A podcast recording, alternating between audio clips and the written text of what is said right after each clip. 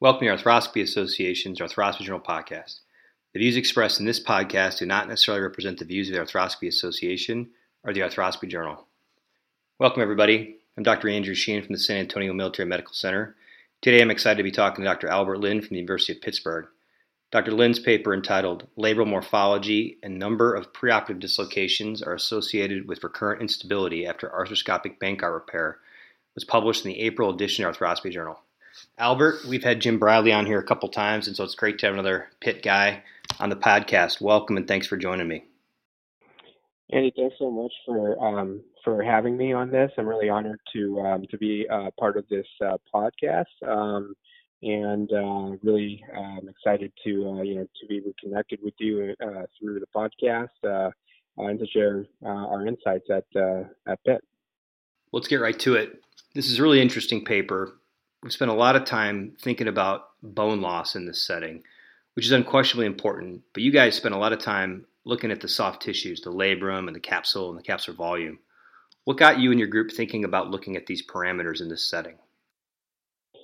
You know, the uh, the initial premise for studying this, uh, and it's it's been a um, a real um, passion of mine actually to uh, to really understand why, you know, in 20 to 30 years, even despite technology getting better over that period of time with shoulder stabilization, why we continue to have relatively high fail- failure rates. That's pretty consistent. Uh, and you know, in the you know, and you know, as well as uh, uh, as all of us, the you know the recurrence rates um, 10 to 20 percent, which I think are pretty high. So I I feel like we are are missing some parameters in addition to all the things we, we currently understand, of which you mentioned bone loss is definitely uh, unquestionably important. Um, other other factors, and that other factors is typically you know something anatomic, and you know both you and I share Dr. Fu as a mentor, and you know he's his his passion has been really studying sort of the anatomy behind ACL and individualized surgery, and I think the same kind of thought process is uh, is, uh, needs to be translated over uh, to the shoulder as well. And you know, some of those parameters include things that that we may not really understand well, and those include you know um, both soft tissue and bony kind of morphologic factors. And uh, and so you know, our question with this particular paper was, you know, does capsular volume matter? Does labral volume matter? Um, and you know, some other interests that we're looking into also are on this theme. You know, does bony morphology matter, uh, such as you know a shallow glenoid, uh, a larger humeral head, um, version. You know, you and I have looked at that as well. Um, whether version matters in specific bone loss situations. Uh, so we're really just trying to fit all the pieces in the puzzle that really contribute to instability. And I, you know, it's my own personal belief that these anatomic factors are, are really important uh, and so we're just trying to fill in those uh, those missing pieces. Capsular volume has been assessed in previous papers. How did your team quantify the capsular volume in these cases? Were they all done on MR arthrograms, or can these measurements be made on regular MRIs?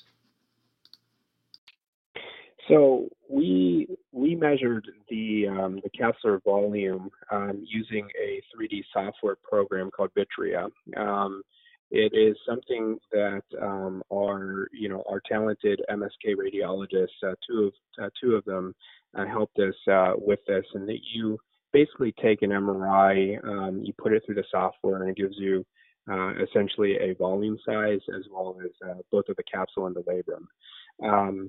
Now, I think it is possible to do plain MRIs, but the issue is is that you can't get a true sense of um, you know, the actual volume within the uh, the joint without contrast. And so, uh, for this study, because we were looking specifically at both the capsule and the labrum, uh, we decided to um, uh, to use um, you know, uh, only MRI arthrograms uh, so that we could kind of get a more true sense. Um, and then, in addition, the contrast also helps to distinguish structures from each other. And so, you know, labrum volume was something we were really wanted to tease out. Uh, and so without the contrast, it would have been hard to tease that out uh, with the uh, you know with the um, the joint uh, and uh, the cartilage and, and bone structures. Was the volume of contrast for the arthrograms standardized from study to study, or is the Vitrea program able to standardize or normalize for those variables? Yeah, so that's a great question. I, um, you know, obviously we we had to do this study in a retrospective fashion. So uh, these, you know, as you know, when we when we um, prescribed an MRI arthrogram, um, essentially we were relying on our MSK colleagues uh, to inject the contrast in, uh, and so uh, so the the first uh, answer to um, the amount of contrast would be that that wasn't controlled for, uh, and so the software um, really can't, you know, calibrate that, um, and so that um, uh, is uh, potentially a confounding issue uh, with sort of estimating volume size. Uh, and so, you know, we we basically uh, take the MRI arthrogram uh, with the standard contrast that a radiologist was used to um, to perform the procedure. So why don't you give us the one or two main take-home points from your study? So, you know, I think the the two the two major things that we found in this paper um, are that um, when the labral volume is small, and we basically uh, define that as um, uh, as a, smaller uh, volume or width of the cartilage on the glenoid. So anything that was um, under that width, we determined uh, were defined as a small uh, labrum. So individuals who had uh, a small labrum controlling for the number of preoperative dislocations uh, were about three times had three times higher risk of sustaining recurrence after a Bankart repair. Uh, and these were all in patients who were uh, on track lesions, and so we don't have that as a confounding as well. So small labral volume seems to be a risk factor for individuals for um, uh, for um, uh, instability or recurrence following primary repair. So that's that's that's uh, point one. Uh, point two, which you know we demonstrated, which is not new, is that the number of preoperative dislocations that an individual has um, before undergoing uh, primary Bankart is a significant risk factor for recurrence afterwards. Now that's been shown by other um, uh, you know studies. Uh, Brett Owens has demonstrated that, and, and others. Um, but it's a, an, another. Um, this is just another study that kind of goes along with that. Uh, in my old, you know, we've we've been doing some uh, work in the lab to uh, to also um, look at this particular issue, and uh, and I think this is multifactorial, including plastic deformation the capsule um, uh, after multiple dislocations that's permanent, and certainly can result in increased propensity for dislocation. Um, the third thing that we saw here, which you know was surprising to us. Um, was that the capsule volume did not seem to play uh, that uh, a role in terms of recurrence. Um, that could be multifactorial. Again, we kind of discussed sort of maybe some of the limitations of, um, of estimating capsule volume on that arthrogram. Uh, in addition, you know, could you have an instance in which um, uh, capsular injury occurs, but it doesn't affect the volume? I think that could potentially be, uh, you know, that, that could be a possibility as well. But the capsular volume didn't seem to play much of a role. Besides that fact, was there anything else about what y'all found that surprised you? Um, you know, I think um, uh, the fact that um, uh, the, the fact that we found that labral volume uh, was um, a key contributor to this, I think, um, you know, we we we were wondering whether that whether that would be a case. I think it was surprising that it was um, it wasn't just a subtle finding. I mean, these individuals have three times the likelihood of redislocating after surgery. So I think that surprised me a little bit um, in terms of the uh, the effect um, uh, of, of labral volume can uh, potentially have uh, on a recurrence. Um, and then, you know, I, I was I was expecting that these individuals would have uh, the individuals who had um, uh, redislocations would have a higher uh, or would have a larger capsular volume. So I think I think that we did not show. Um, so I was a little bit more surprised regarding that finding. So, given what you found after doing this study, how have these results, if at all, affected the way that you approach glenohumeral instability? First time dislocator, someone with not a whole lot of bone loss? Is it that these findings are maybe adding or lowering your threshold for doing something extra in addition to just a regular primary arthroscopic Bankart? Are you more likely to do a remplissage? How are you using these results in your practice now?